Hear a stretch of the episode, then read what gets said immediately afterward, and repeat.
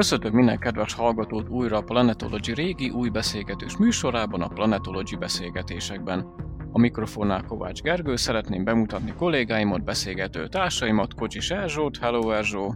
Szia, sziasztok! Rezsapek Nándort, hello Nándi! Sziasztok! Végül, de nem utolsó sorban újra sorainkban köszönthetjük Dévet, hello Dave! Sziasztok, köszönöm a meghívást! Mai adásunk címe Sztorik a jövőből, Skifik a múltból, egy elfeledett Skifi filmető, filmetűdöt mutatunk most be, milyen mai üzenete van régi magyar tévéfilmeknek, ezen belül Skifi filmeknek. Egészen pontosan az MTVA archívumban fellehető jövőbéli históriák, fantasztikus novellák című Skifi film válogatásról fogunk beszélni, négy fantasztikus novella adaptációjáról, Kezdjük akkor a sort Robert Shackley, Nugent Miller és a Lányok című művével, mely egy atomháború utáni túlélők konfliktusát mutatja be. Elég érdekes módon igazából, nagyon-nagyon sok minden kerül így a felszínre ezzel kapcsolatban. Nekem ugye itt beszélni fogunk valamennyi adásról egy kicsit, egy kicsit előrevetítve, hogy ugye itt négy filmetűdről, egy rövid science fiction novella filmfeldolgozásáról van szó, és úgy mondom, hogy igazán két kedvencem van, ez a második számú kedvenc, egy kicsit filozófikus maga a felvetése is a dolognak, a megközelítése, egy atomháború utáni állapot, amikor gyakorlatilag ilyen szigetszerűen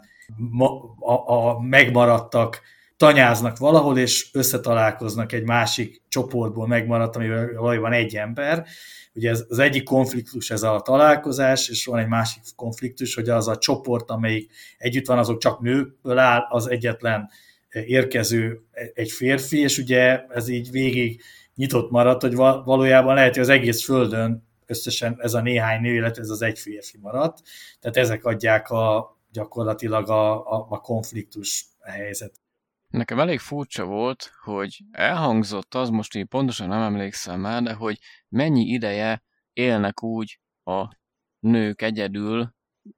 ilyen, hogy is fogalmazzak, ilyen, ilyen, ilyen elég vad körülmények között, ilyen nomád körülmények között, viszont valahogy nekem annyira, annyira furcsa volt, hogy ugye minden nőnek olyan, olyan, olyan olyan tip-top ruhája volt, meg hogy, tehát, hogy egyiken se láttam ilyen szakadt ruhát, vagy, vagy valami hasonló, olyasmi dolgot, ami, ami azt mutatná meg nekem, hogy éppen egy atomháborúnak az esetleges egyedüli túlélőit látjuk. Nektek ez nem volt furcsa? Nekem nem menőkről van szó, tehát én éppen azt, tehát én azt néztem, pont amit te mondtál, én pont az ellenkezét vettem észre, hogy ruhaszállító kötél van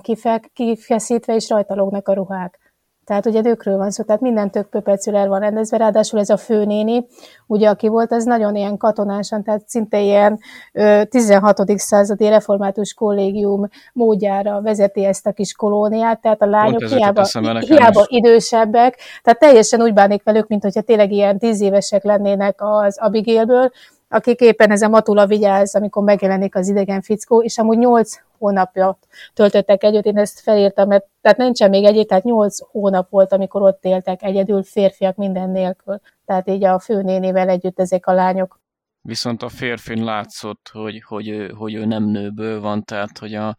a kedvencem a, a,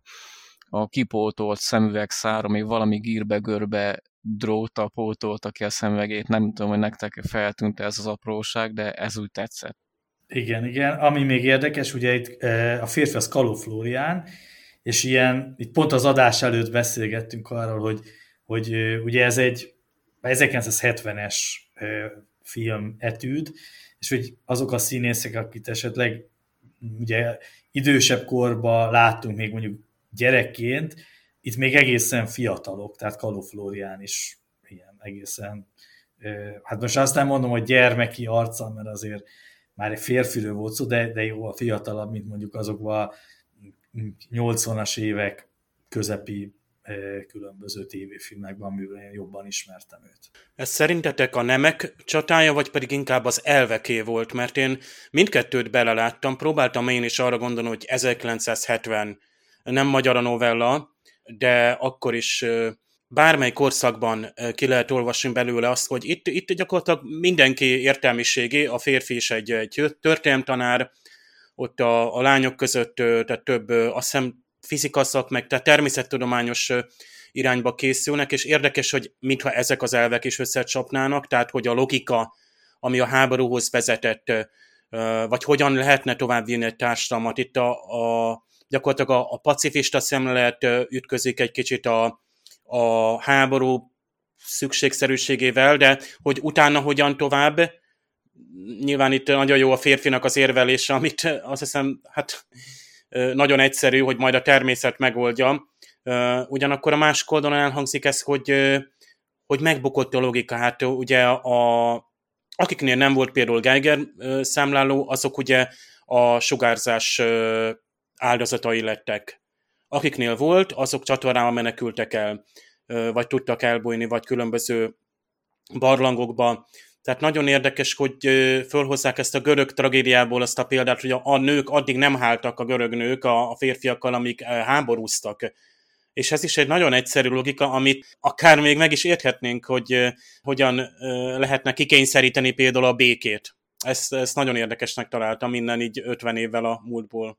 Igen, egyébként teljesen egyetértek, ugye ez a két vonulat van, egyfelől egy férfi-nő, tulajdonképpen mondhatom visszájnak is, mert ugye a, a, oda a jabba csapát, kettő pedig ideológiák is, és ugye keverednek, és nagyon érdekes, ugye, amit mondtál, az is igaz, hogy a, abba a kis kolóniában sem egységes, ugye itt van a, ugye a vezető, a, de azon belül is eltérőek, a, ugye, hogy kommunikálnak a, a lányok, és ugye a végén gyakorlatilag ugye a főnök asszony életére törnek. Ezek kicsit úgy mondom, hogy közelebb kerülnek. Az a, úgy mondom, hogy érvelés szempontjából itt mindenképpen nem, most nem tudom, hogy ez ugye a magyar változatban, vagy az eredeti novellában is, de inkább, hogy, hogy kicsit ugye a férfi oldalán van az igazság, független attól, hogy nem, nemektől függetlenül, de valahogy úgy gondolom, hogy egyfajta maradiságot a vezető asszony képvisel, és így a lányok és a, a, a férfinek a végén gyakorlatilag a, a, ez a egységbe forrott, amikor ugye lényegében egy jövő felé lépnek, itt oldódik fel ez a feszültség. Egyébként érdekes ez a párhuzam, hogy ez a férfi és a női sors között, ugye, hogy mondtátok, hogy ez most ellentét, vagy mégis mi lehet, mert ugye amikor beszéltek, hogy kinek hogy sikerült túlélni ezt az időszakot, ugye a Miss Dennisnek hívják, hogy ezt a főnénit, ugye mondták, hogy ők, ők barlangokba bújtak el, és nem ők egy csatornába bújtak el, és ők patkányokat ettek, ugye a férfi meg mondta, hogy ő pedig ugye egy barlangban halakat evett, tehát hogy, hogyha Kicsit él, mert mondtuk, hogy ugye a filozófiai mélységek vannak, ugye a húsevés meg a halevésnek az ilyen örök ellentéte, ugye a, még a idé, hogyha belegondolunk, ugye ez is annyira jellemző, hogy az emberiségre, ugye 16. században reformáció, vagy hogyha egri csillagokra gondoltok, amikor vitatkoznak a öreg cecei amit ugye a halevők meg a húsevők, ugye ott is probléma, hogy ezek kárvinisták, meg a, a, az új hitűek, meg a régi hitűek között, ugye, hogy ez megjelenik, hogy ez is lehet, hogy ez ilyen belemagyarázásnak tűnik, de ez is olyan ellentétes dolog, ugye, hogy a, hogy ki mit eszik, ki pró, hogy próbálta átélni ezt az időszakot, hogyha itt begondolunk. A másik meg az, hogy ugye mondtátok ugye, hogy ez az élet vagy a halál, és a férfinak van egy olyan megjegyzése, ugye a, a Mizdenis fele, hogy maga az életet gyűlöli, hogy nem is a háborúra haragszik, hanem az életre magára. Tehát, hogy nem engedi, hogy az élet utat törjön magának, ami végül is érdekes belegondolni, hogy a lányok vajon, nem tudom, hogy ti hogy gondoljátok, hogy tényleg bántani akarták a vezetőjüket, vagy csak egyszerűen, egyszerűen azt nem akarták, hogy megölje a férfit, meg úgy megijedtek egy olyan lehetséges jövőtől, ami, ami nem történhet meg. Tehát az, ami a természetes módja lenne az emberiségnek. Tehát, hogy inkább ettől ijedtek meg, és vagy hogy ezt próbálták megvédeni, ezt a régi hagyományos utat, ahogy mondtátok is, mint hogy ahelyett, hogy például ezt a parteo genetikai intézetben menjenek, és akkor majd úgy legyenek sorra a babák. Tehát azért ez is érdekes elgondolni, hogy tényleg bántották-e volna, vagy csak, vagy csak úgy egyszerűen a másikat védték meg. Mert a kettő az nem biztos, hogy ugyanaz. Igen, nagyon érdekes, nekem megmondom szinte egy párhuzam jutott eszembe, hogy a 2001, a, amikor ugye ez a emblematikus jelenet a, ugye a majmok, majom emberek összetűzése, valahogy ez a, a vége nekem erre hasonlított, hát bocsánat a párhuzamért, hogy ugye ezzel állítom, de valahogy erre utalt az egész, tehát szerintem bántották és véletlen nagyon ütötték, ugye ez nem derül ki, de sajnos azt kell mondjam, hogy egy boldogabb jövő irányával ez volt az irány, hogy, hogy ezt ugye ott meg kellett tenni, én úgy gondolom. Hát olyan dolgokat mondhatok, hogy így, hogy belegondolok, lehet, hogy nem is véletlen, hogy ezeket a motivumokat, meg ezeket a dolgokat beleszőtték ebbe a filmben, nagyon-nagyon érdekes dolgokat mondhatok el. Hát szerintem így, hogy megtárgyaltuk ezt, hogy így felázadtak a diktatúra ellen a lányok, mehetnénk tovább egy következőre, ez pedig Primo Levinek a Versifikátor című novellája, mely egy divatos, ám de túlhajszolt költőről, illetve egy versíró számítógépnek a, a, a, a találkozásáról szól. Elég érdekes ez a történet is. Engem rögtön megragadott az alaptéma a, a történetben, a költői és az iparosi eh, munka, vagy mondhatnánk, hogy az intellektuális, eh, az, az érzékeny eh, művészi alkotói munka, és a, a szoftverrel, gépi úton megírt vers dilemmája. Van egy nagyon rövid egyébként ez a történet, negyed órában van a, ez a, ebben a tévéjátékban ábrázolva, és megint azt tört eszembe, hogy hát a jó ég 50 évvel ezelőtt a, a művészet elgépesedéséről készíteni egy tévéjátékot, bár meg kell említeni, hogy Primo Lévi, egyébként ő sem sokkal korábban írta ezt, tudni kell róla amúgy, hogy ő vegyészmérnök volt, egyébként holokauszt túlélő és gyárban is sokat dolgozott, és aztán lett később tevékeny író, de és költő is volt, és így ő, talán a az életéből sarjadtak ki ezek a, a társadalmi problémákat is felvető ö, science fiction ö, írások is, mint például ez a novella is, amiből ez a, a tévéjáték készült, és nekem rögtön eszembe jutott egy, hát olyan két évvel találkoztam Markovics Botonnak, Brandon Hackett néven is ismerhetitek őt, és már az Impulzus podcast vendége is volt nálunk, fiatal magyar science fiction író, és nagyszerű történeteknek a, az írója, és őnek egy novellája szól nagyon hasonló témáról, az a címe, hogy az utolsó író. Ez nem is olyan távoli jövőben játszódik, amikor is már szoftverek írják a regényeket, és az utolsó író valahol, ugye a, hát ott is volt egy kis klímakatasztrófa a Földön, a történet szerint a Antarktiszon él, és akkor egy ilyen intelligens macska társaságában hát próbálja megírni az utolsó nagy regényét, miközben az író szoftverek percek alatt megírják a különböző témára és stílusra szabott regényeket, és az emberek már alig olvasnak Hemingway-t, már nem is ismeri senki és hát a, az emberek nem is olvasnak, mert csak betöltik a regényeket, és néhány perc alatt a fejükbe áramlik az, a, a, az, az élmény. Szóval ez jutott eszembe erről az LGP-esedésről,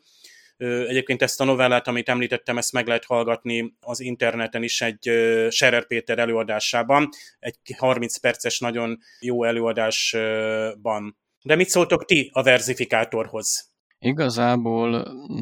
ez már a küszöbben van, amit te itt leírtál, mert, mert már vannak olyan dalok, amiket mesterséges intelligencia írt és komponált, és úgy valahol ez kicsit olyan, kicsit olyan félelmetes, kicsit olyan, uram, bocsánat, Black Mirror-os jellegű ez az egész. Nekem a filmetűt kapcsán, ugye most itt említettem, hogy van két kedvenc, ez, ami nekem kevésbé tetszik, megmondom őszintén, az alapsztorit nagyon jónak gondolom, csak ugye itt van mindig egy kettőség, én, hát tudjátok jól, hogy nagy rajongója vagyok ezeknek a régi magyar tévéfilmeknek, filmeknek, meg science fiction vonalnak, de ugye mindig volt ebbe egy két szál. Voltak azok a komolyabbak és azt mondom, hogy ehhez mérten komolyabb színészi játékkal forgatott alkotások, ebből ugye ez a legelső, meg majd az utolsó, amiről beszélünk, és voltak, amikor egy kicsit átcsap ilyen bohózatba, nagyjából ugye a, színészekhez kapcsolódik, hogy itt Körmendi János játszik, aki rendkívül szórakoztató egy, egy bohózat szereplőjeként, vagy egy kabaréba, de valójában én megmondom szinte soha nem tudtam színészi teljesítményét más szempontból komolyan venni, és ez itt is rányomja a bélyegét, és Csala Zsuzsa ugyanez a kategória, aki, aki rendkívül szórakoztató egyébként, meg, meg tényleg egy Ursula nővérként jelenik meg, ugye ő volt a, a hang, de itt inkább átmegy egy bohóc műsorba, sokszor a színészi játékuk, úgyhogy nekem ez kevésbé volt. Lehet, hogy jobb választás lett volna egy más összetétel, ugyanakkor az is lehet, hogy valakinek meg így bejön, mert, mert ugyanakkor úgy egészében ez összeáll a történet, meg mint egy rövid tévénovella is, de mondom, nekem ez kevésbé nőtt a szívemhez. Egyébként ez az érdekes, amit te is meg Dave mondtál nekem, a kettőtök közti ilyen, ö, hogy is hívják, ö,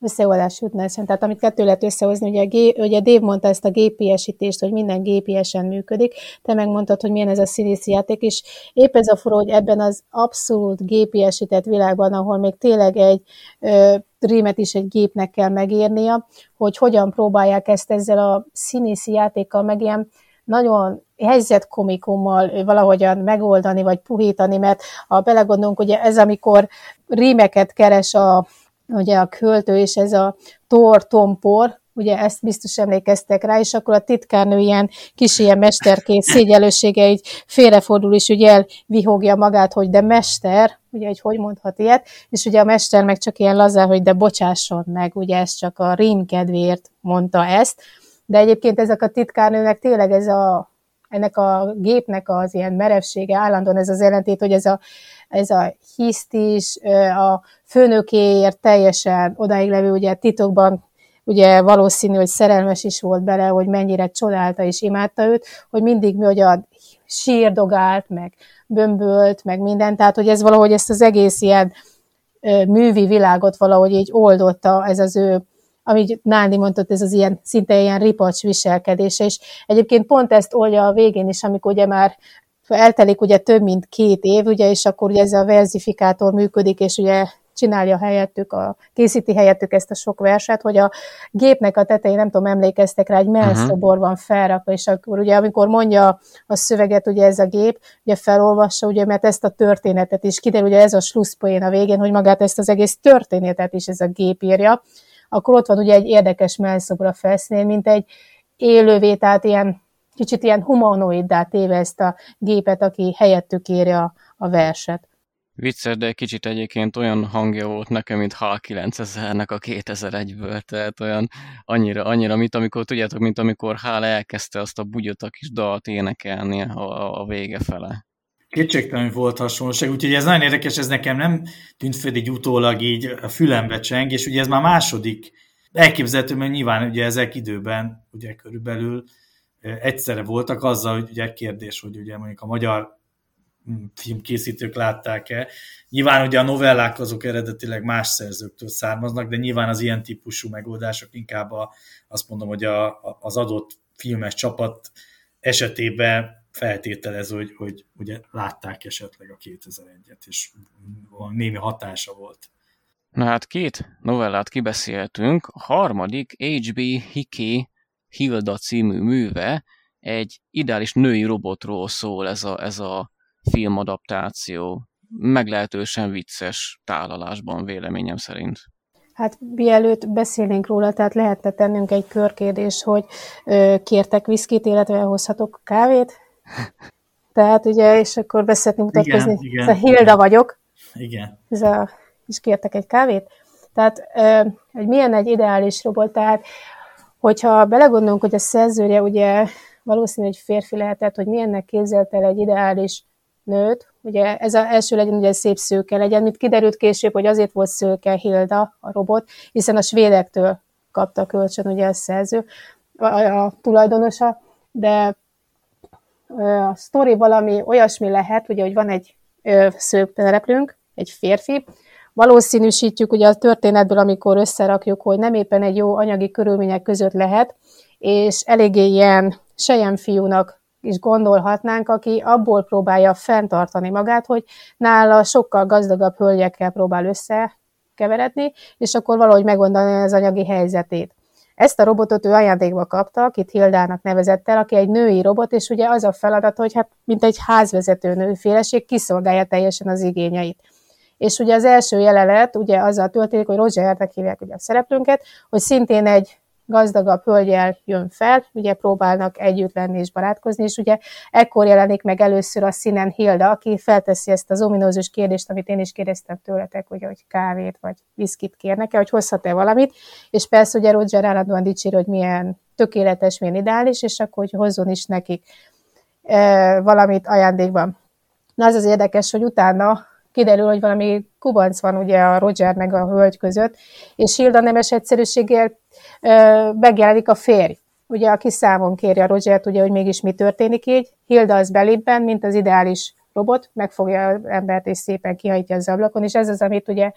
Nándi is említett az előző film kapcsán, hogy ez is egy ilyen érdekes már, már ilyen bőrrexbe illő jelenet, amikor bejön egy női robot, és hogy szó szerint grabancon ragadja az férjet, és kihajítja az ablakot, majd visszajön, és megfogja a, a hölgyet is, és őt is szépen eltávolítja a helyszínről, és akkor ott maradnak édes kettesben Roger és a robot. És ugye Roger így elkezd vele beszélgetni, ugye, hogy most hogyan fogják megoldani vajon az anyagi helyzetüket, és ekkor derül ki, ugye, hogy ő nagyon nagy bajban van, mert ugye Hilda, mint robot, ugye néha ö, rászorulna arra, hogy őt egy kicsit karban tartsák. Tehát bizonyos olyan technikai dolgokra lenne szüksége, ami sok pénzbe kerül, de ugye Rogernek erre nincsen pénze, úgyhogy rá akarja beszélni Hildát, hogy menjen el egy gyárba, és ő dolgozzon egy ideig, csak addig, ameddig ő valahogy összezedi a magát egy kicsit anyagilag, és itt történik egy érdekes eset, amin érdemes lenne elgondolkozni, mert ugye eddig úgy láttuk Hildát, aki egy ilyen rendes ilyen háztartási dobot, aki tényleg behoz innivalót, ennivalót, gondoskodik a gazdájáról, de ekkor, ekkor ugye olyan, mint hogyha,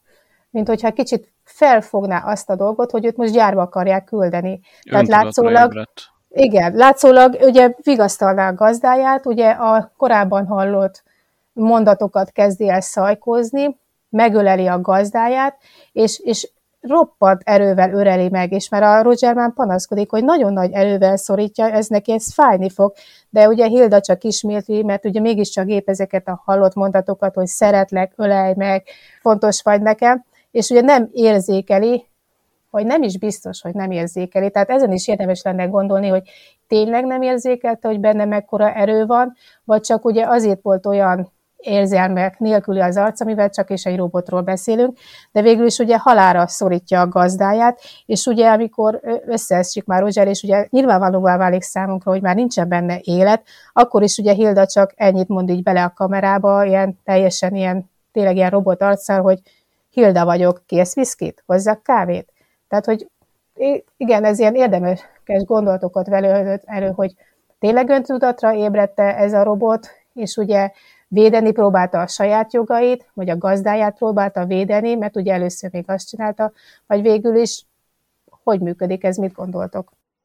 Hát szerintem kiderült, hogy nem csupán egy buta takarítógép, tehát hogy ő nagyon is figyelt akkor, amikor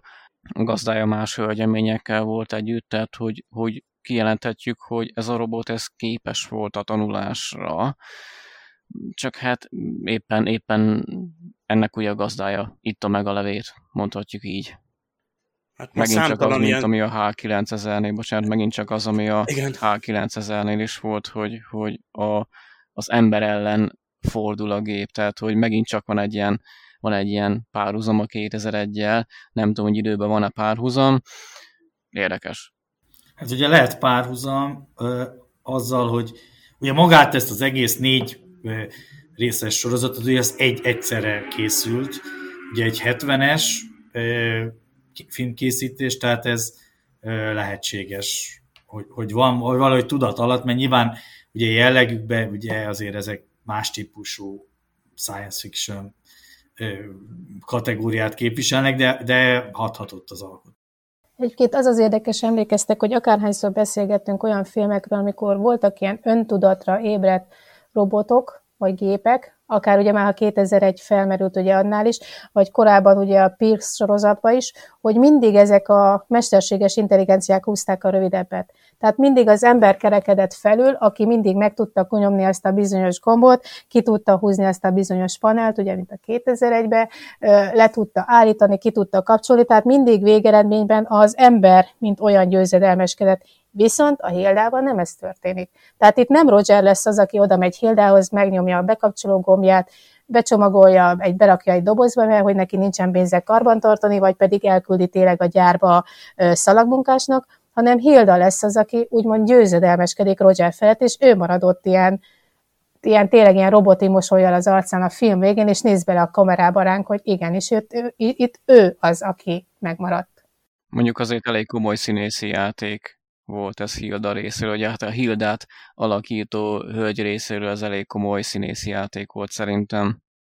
Hát ugye Pécsi Ildikó játszotta a Hildát. Egyébként, hogyha láttátok annak idén az Aranyembert, ugye ő körülbelül talán ez az az időszak, amikor ugyanilyen fiatal lehetett, tehát csak ugye ott sötét színű a haja, tehát azért, meg, azért nehezebb felismerni őt, mert ugye Pécsi Ildikót nem szőként szoktuk meg, hanem tényleg sötét színű hajjal, de szerintem ő zseniális játékot játszik ebbe is, tehát hogy te kerül, tehát egyszerűen hihetetlen robotarccal végignézi az egész ö, produkciót, azt is, amikor Roger ott eléggé ilyen, tényleg ilyen bőrlegszerűen úgy együtt vannak, és leesik a parókája is éppen a hölgynek, tehát nem éppen eléggé ilyen vicces szituációk vannak, és tényleg ilyen rezzenistelen arccal csak annyit tud mondani, hogy kész viszkit, hozzak kávét, Hilda vagyok. Igen, ez, hat, hat kapcsolódjam az, hogy ha mondjam, hogy ne csak a pozitívum, negatívum. Ugye itt ez az egyik hölgy, ugye Tábori Nóra is játszik, aki nagyon érdekes, mert ők ugyanúgy nézett ki 1970-ben, mint mondjuk két évtizeddel később, és nála is ez a bohózatszerű játék volt, ami viszont ugye még érdekes, ugye Bodrogi Gyula a főszereplő, aki ugye nemrég, most itt az, amikor adásba kerülünk, onnan sincs messze, de ugye azt a 88 születésnapja volt, úgyhogy gyakorlatilag évtizedeken át, ugye ma is aktív, úgyhogy ebben is vele találkozhatunk, és ez nagy öröm volt látni őt ugye fiatalon, azzal persze, hogy ő gyakorlatilag ugye az 50-es évektől számtalan e, magyar filmben feltűnt. Hát akkor szerintem lépjünk tovább a robotok fejlődésének a következő lépcsőfokára, melyet Harry Kuttner Android című írása testesít meg. Egyébként azt kell mondjam, nem csak ebben a filmben, hanem az összes többiben is, de legfőképpen ebben, ebben jött át az, hogy, hogy ilyen, ilyen majd, hogy nem ugyanolyan típusú, ilyen, ilyen, ilyen vibrafonos jazzzenék mentek alatta. Hát igen, na most hadd mondjam azt, hogy ha nekem meg lehet nevezni egy valaha volt legnagyobb kedvencet a hazai science fiction irodalom, ugye a Pirx ezt mondanám, de utána én ezt az Androidot mondanám, amit többször is láttam az elmúlt időszakban, és szerintem az egyik legjobb magyar science fiction film. Ugye több minden játszik ebben szerepet, maga a történet is, de olyan csavarok vannak, olyan drámai hatás, kettő pedig hihetetlen jó belső építészeti, technikai megoldások, tehát csak gondoljatok bele, ugye ott az a, az a lift kezdve, az a elektromos autó, ami föltűnik, azok hihetetlen profin meg vannak csinálva, és ez nem jellemző, meg ami még pozitív, hogy ebben ugye nincs ez a kicsit bohózatba hajló színészi játék, tehát, tehát nagyon komolyan, tehát a rendezés is sokkal jobb. Egyébként ezt érezhették a filmkészítők is, hiszen hogyha veszük ugye ezt a teljes palettát, ezt a négy filmet, ez messze hosszabb, mint bármelyik, tehát úgy mondom, hogy ez a, a fő attrakció, vagy a headliner valamennyi közül, és szerintem a, a legjobb. És hogyha most ugye egyet lehet megnevezem, a legjobb ez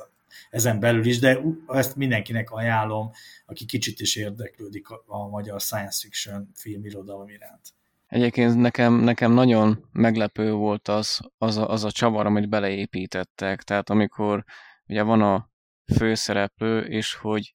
kiderül, és ráébred arra, hogy hát hoppá, hoppá, én sem ember vagyok, hanem gép. Én igazából nem is számítottam erre, erre a csavarra, hogy, hogy benne lesz egy ilyen, nem tudom, hogy ti, ti hogy voltatok, milyen, milyen előítéletekkel a, az eddig látott olvasó kifik alapján, de nekem ez meglepő volt. Ez volt a fő csavar valójában. Ez, ez abszolút, úgy mondom, hogy az egész íve nem valószínűsíti ezt a befejezést, hogy utána kiderül, hogy ő maga is ugye egy, egy android, ugyanakkor egy olyan android, ami már olyan emberi tulajdonságokkal bír, ami tulajdonképpen sokkal inkább egy ö, ö, emberi lényhez teszi hasonlatossá, mint sem valami humanoid robottá, vagy android. Egyébként ez az érdekes ebben, ugye, hogy az ember vi, ugye, mindig számít arra, mivel ilyen valami oknyomozásféle folyik egész végig, hogy valami lesz. Tehát valamit vász, valami slusszpoént, és akkor mindig próbálgatsz találgatni, hogy vajon, vajon mi lehet az a slusszpoén, amit ki fognak belőle hozni, de tényleg akkora klassz sikerült belevinni, ugye, amit, ami szerintem tényleg nem fordulhatott meg senki fejében. Egyedül talán akkor lehetett így elgondolkozni azon, hogyha az ember nagyon ilyen fifikás, meg ilyen kalambó, amikor a gyerekek bejönnek a szobába, és megjegyzik, ugye, hogy ebben a szobában csak egy férfi van és később derül ki, uh-huh. hogy itt minden egyes mozzanatra figyelni kellett volna ahhoz, hogy ez, ebből, hogyha valaki nagyon fifikás, itt akkor rögtön lebukhatott volna az Android, hogy, hogy miről van szó, de szerintem a nézőknek, tehát a több 99%-ának nem esik le a tantusz, csak később, amikor ugye ezt jóval-jóval a végén az ilyen tetemre hívásnál derül ki, hogy a kislány az öccsének a vállát fogja, mikor ezt az ominózus igen, mondatot igen. mondja. És szó úgy mondja ezt a mondatot, hogy egyetlen egy férfi van, hogy a testvérének fogja a vágát, vállát, és azt viszont száz százalék biztonsággal tudjuk, hogy a két gyerek az ember, tehát nem android. És ilyenkor, derül, ilyenkor esik le a tantusz, ugye a, a főszereplőnknek is, ugye, hogy, hogy miről volt szó. Tehát ez volt egy olyan bizonyíték, mert neki is eszébe jut ez a mozdulat, ami, ami neki se tűnt fel addig. Tehát nem csak a nézőnek nem tűnik fel, hanem magának a szereplőnek se esett le a tantusz, hogy, hogy ő erre nem figyelt, mert ő természetes erre a mondatra arra gondolt, hogy ő a férfi ebben a, a szituációban. Ugye az apuka akkor egyértelmű, hogy android, a gyerekek emberek, és ő a férfi és nem is gondolt abba bele, hogy a gyerekeket is bele kéne venni ebben a, ebbe a csoportosításba, hogy ők is emberek, vagy nem emberek. Tehát így, így, így, így azt hitte, hogy ez kívül esik a körön, és akkor ő csak is ember lehet. De ez érdekes, mert ugye ez rengeteg filmben ö, benne van később, ugye az ilyen mesterséges intelligenciáknál, akik ilyen úgymond jobb fej robotok szoktak lenni, ami Robin Williams játszott, az a 2000 éves ember, azt hiszem az volt a címe. 200 csak. Hát lehetett volna 2000 éves is. Szózási hiba. E, e, abban viszont...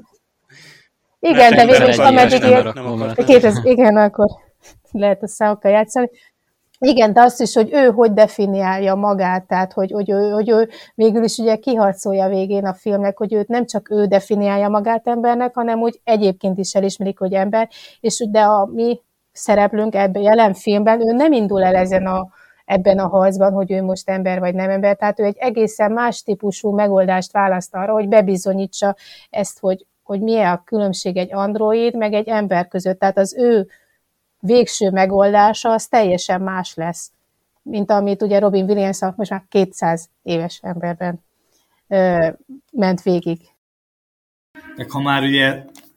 színészóriásokat említünk, hogy itt azért föltűnik több ismert színész is, és mondjuk Őze Lajos mindenképp megemlíteném, aki ugye egy színész óriás volt, tehát azt mondom, hogy igen komoly a szereposztás. Bocs, ő, ő, volt az, aki, ő volt az, akivel beszélt a főszereplő? Az, az, az, az, az Android fej, és ez egy magyar szifiben, hát ezt tényleg itt nem csak a kulisszák igen, a berendezés, az, az autó, a, a műszerpanelek, ez a turbolift szeré, ugye a Star Trek rajongók ismerik a sorozatból, hogy egyetlen egy tévéfilm erejéig ezt megépítik, hanem egy, egy android fej, amit ha első, mint ö, nagy ö, Star Trek rajongó társam, hát ö, ugye nem Data jutott eszedbe, és a Star Trek új nemzedék sorozatban valóban van olyan jelenet, sőt, még mozifilmben is, hogy Data az androidnak a feje le van szedve. És pont így néz ki, tehát ez a hátrafésült haj, egy kicsit fakó arc, a maszkok igen, hihetetlen. Igen. Egyébként azt hiszem Gera Zoltán volt talán a, a történész és tényleg, apuka, tényleg. amiről igen, kiderült, hogy hát mégsem egészen ember a gyerekei adoptáltak voltak, és hát a, egy nagyon igen, fiatal Szersényi volt ugye a, a, a főhősünk, és hát már elnézést, ez megint Star Trek jut eszembe, mert ugye Szersény Gyula a James T. körkapitánynak a, a magyar hangja volt, főleg a mozifilmekben, vagy inkább már ott, tehát a William Shatnernek az, hát ilyen középkori, picit már idősebb korában a hangja a több mozifilmben, és nekem tényleg körkapitány jutott eszembe, aki egy heroikus, egy igazságkereső, egy, egy ilyen egyenes ember, aki, aki mindenen átküzdi magát, ha van egy olyan ügy, amiben ő hisz, és, és itt például ki akarja nyomozni. Tehát ez egy krimi nekem, ez egy, ez egy jövőbeli, ez lehetett volna egy Asimov ö, feldolgozás, és ugye, ha már itt ö, robotokról beszélünk, ez a szinte húsvér androidok, és azt ö, most megsogom, hogy a legújabb Star Trek sorozatban van csak igazán ezek a nagyon-nagyon már húsvér szerű androidok, amikor már tényleg nem lehet megkülönböztetni, és megsugom, és most csukja be a fülét, aki még nem nézte, hogy tényleg az egyik legújabb Star Trek sorozatban van ilyen, hogy van egy androidunk, aki nem tudja magáról, hogy az. És egy olyan meghasonlottságot ö, okoz neki, hogy ö, ő benne is egy, egy, egy, egy hatalmas törést jelent, amikor így szép lassan rájön, hogy hát ő, őt három évek készítették el. Tehát hihetetlen, hogy ez a történet, ez, ez megint fél évszázados, és ilyen uh, sztorik benne vannak, meg ilyen kulisszák között, hát ez, ez tényleg, én nem csodálom, hogy nektek is a, a kedvencetek volt. Plusz még mondhatnánk ezt, ha egy amerikai producer megnézni, ebből simán csinálhatna egy nagyon nagy kiállítású, mondjuk ilyen inváziós szifit, hiszen itt miről van szó, hogy gyakorlatilag minden egyes létező személyeket Android hasonmások, képmások cserélnek le és helyettesítenek. Ilyen furcsa balesetek történnek, és ott átveszi a helyét a, a, az illetőnek. Lehet, hogy köztünk is vannak már így androidok, tehát Mutassa lehet, mindenki a nyakát. így, azt, így közülünk valamelyik. Ezorról már tudjuk. Hozzak viszkit, kértek kávét? Valakinek Mindenki, majd figyeljétek, még, még egy, egy, egy gondolat, hogy majd figyeljétek meg a, a Gera Zoltán, az apuka, egy az egybe úgy néz ki, mint a fiatal Stanley Kubrick. Nekem vicces volt, majd, majd, majd nézzétek meg. Na, hát közben ö, házi feladat minden kedves hallgatónknak is, hogy nézze meg az MTVA archívumában, mert, mert nagyon-nagyon jó és, és, és élvezetes kis, könnyen emészhető, relatíve ö, könnyen emészhető skifi filmecskékről van szó. Ö, ténylegesen csak ajánl- ajánlani tudjuk. Én köszönöm szépen kedves hallgatóinknak a figyelmet, illetve köszönöm nektek is, hogy itt voltatok velem találkozunk akkor legközelebb is. Sziasztok! Sziasztok! Sziasztok! Sziasztok!